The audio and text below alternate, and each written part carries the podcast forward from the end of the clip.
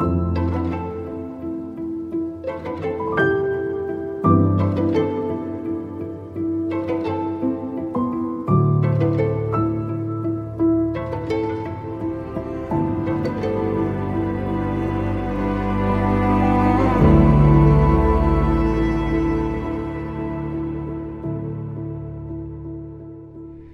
standing here at a crossroads, at the fork in the road, at that place that represents physically, visually, the hinge points upon which our lives turn, but that so often we evade or avoid. I want to talk to you about the power of intention. And I want to call the question today as we're on this journey, Dallas Willard's little book, Renovation of the Heart have you formed the intention to live in the vision of the kingdom of God? And if not, what do you intend? What do you want to intend? There's a famous story Cortez the explorer in 1519 came to the New World with hundreds of men, and it is said after they had landed, he burned the ships in the harbor as a way of saying, There is no going back. From this moment on, for better or worse, we are here. And of course, conquistadors' colonialism carries an awful lot of baggage, and the story itself, from my understanding, is thought most likely to be apocryphal, but it won't go away. Because there is something in the soul that thrills to the story of a human being who totally commits her or his life to a compelling vision. But the vision is not enough. Dallas writes in his book, Still more than vision is required and especially there is required intention. Projects of personal transformation rarely, if ever, succeed by accident, drift, or imposition, and that is because of the centrality of the will. The will can do very little, it's got a very small power, but what it can do is utterly indispensable and sacred, and no one can choose for you. In the outer world, we often stand back to look to see what will happen. Will rain ever come to California or not? Will COVID ever go away? Will the stock market go up? We wonder about causes that far transcend us. But in the inner world, in your little kingdom, it is far different. Here it is choice that matters. Although fallenness and brokenness and sin and the evil one will try to keep us blind from this power. Dallas writes Imagine a person wondering day after day if she's going to learn Arabic or become a master chef or run the Boston Marathon or if he or she's going to get married to a certain person, just waiting to see will it happen. That would be laughable.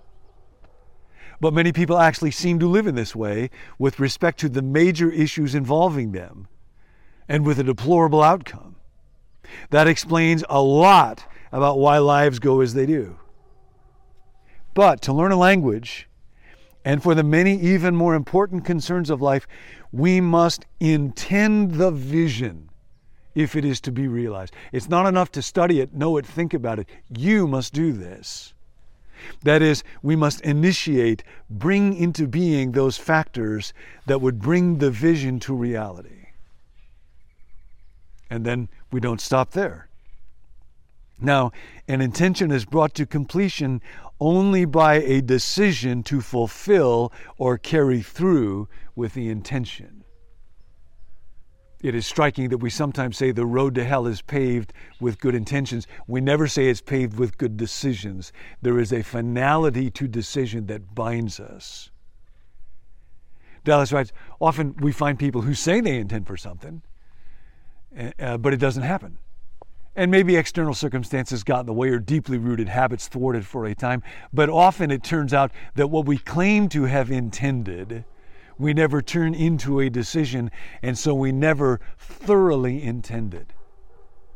William Law, who was a great spiritual master from many, many centuries ago, wrote once If you look to see why you're not as transformed as many of the early followers of Jesus were, you will discover it is not through ignorance or inability. You just simply never fully intended it. But oh, our ability to finesse ourselves out of seeing this clearly. Dallas writes procrastination is a common and well known way in which intention is aborted. Yes, but not today. You ever procrastinate? Would you like a little more time to think about it? There's a great baseball player a long time ago, Mickey Mantle, and when he died in his early 60s, it was a very tragic death, and he publicly announced, uh, he said, You know, I'm not a hero like many people think. I, I've lived a really bad life. He was a raging alcoholic and knew what path to get on to become sober, but didn't take it year after year, decade after decade. He was unfaithful to his wife, uh, mistreated many, many women, was a horrible dad. His sons suffered greatly. And, and part of what's so awful about it was uh, it's not like he set out to be evil and decide to go down a path that would wreak utter destruction. Just every day he'd wake up, not today. I will not do the things that I need to do to become the person I know I want to be. Not today, maybe tomorrow, maybe tomorrow. And the marriage he could have built, the dad he could have been, sons he could have raised, people he could have blessed, life he could have inspired, never got lived, although he had good intentions. Dallas goes on. Uh, on the other hand, the profession or statement of intentions is a primary way of negotiating one way through life, regardless of whether or not the intention professed is really there. And I know a lot about this. You could ask my wife Nancy when our three children were very small, all of them preschool age at one point, was there ever a time when we were in conflict over division of labor issues where I professed an intention, oh yes, I want to equally own the burden of servanthood around our home? But it was more an attempt to finesse a way out of conflict than it was a sincere decision. Actually, you don't have to ask Nancy about that. I will be glad to tell you if you would like to text and ask me. Dallas goes on If the genuine intention is there, the deed reliably follows. But if it is not there, the deed will most likely not be there either. So now I stand with you at the crossroads. You know of the vision that Jesus has set before that is un- incomparable as an opportunity for human life. Have you made a decision? Which road will you choose? What do you intend? And can you do what you say? This is from a, a book called by Steven Hayes, uh, where he raises that question. It's very striking. Abraham Lincoln, when he was in the pit of despair one time, he had broken off his engagement to Mary Todd. And what troubled him most was not that he wasn't sure about her, the relationship. It was that he made a promise and he didn't keep it. And he said, I always regarded my ability to keep my word as the gemstone of my character. Not language that gets used often in our day. There is often a gap, Hayes notes, between our professed intention and our actual behavior. The way to fill this gap is to choose to do things for no other reason than you said you would do them. At one time in human history, this was a common practice and was considered a kind of moral training. This is by a psychologist. It still exists in our spiritual and religious institutions, but at a much weaker level than it once was. So let's make it strong. Examples might include getting up and going to bed at an early hour just because you said, foregoing favorite foods for a period of time just because you said, fasting just because you said, wearing an uncomfortable shirts. They used to do this in the Middle Ages as a spiritual discipline. Just because you said, writing in a journal, giving money to someone, serving for an hour, confessing something to a friend, honoring these commitments simply because you said that you would do them, because something is growing strong in you when you form an intention that becomes a decision in service of a glorious decision that says, I will go that way and not that way.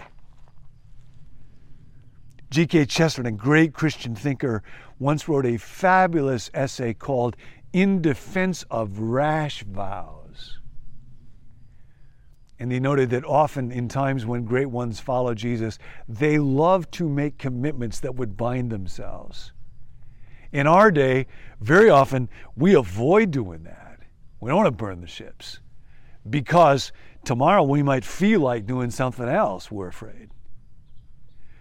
The great ones made decisions precisely because they were afraid they would turn into the kind of people that would just do whatever they felt like doing. The man who makes a vow, Chesterton wrote, makes an appointment with himself at some distant time or place. This is who I will be. This is what I shall do. This is the vision I shall live.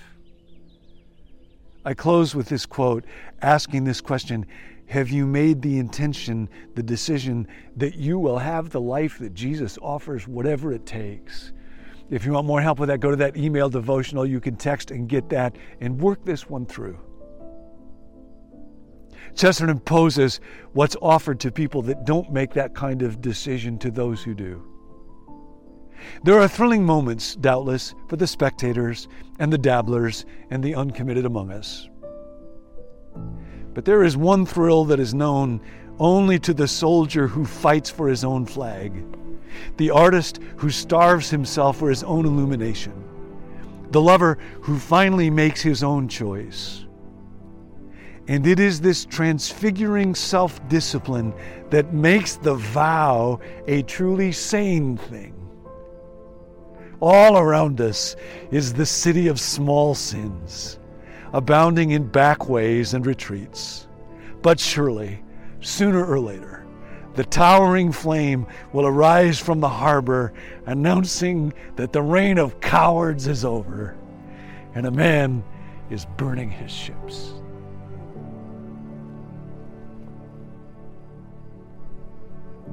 Zero. Hey, thanks for joining us. Be sure to subscribe to our YouTube channel and click the bell so you never miss an episode. There are emails that go along with each video. If you'd like to receive those, you can let us know at becomenew.me slash subscribe.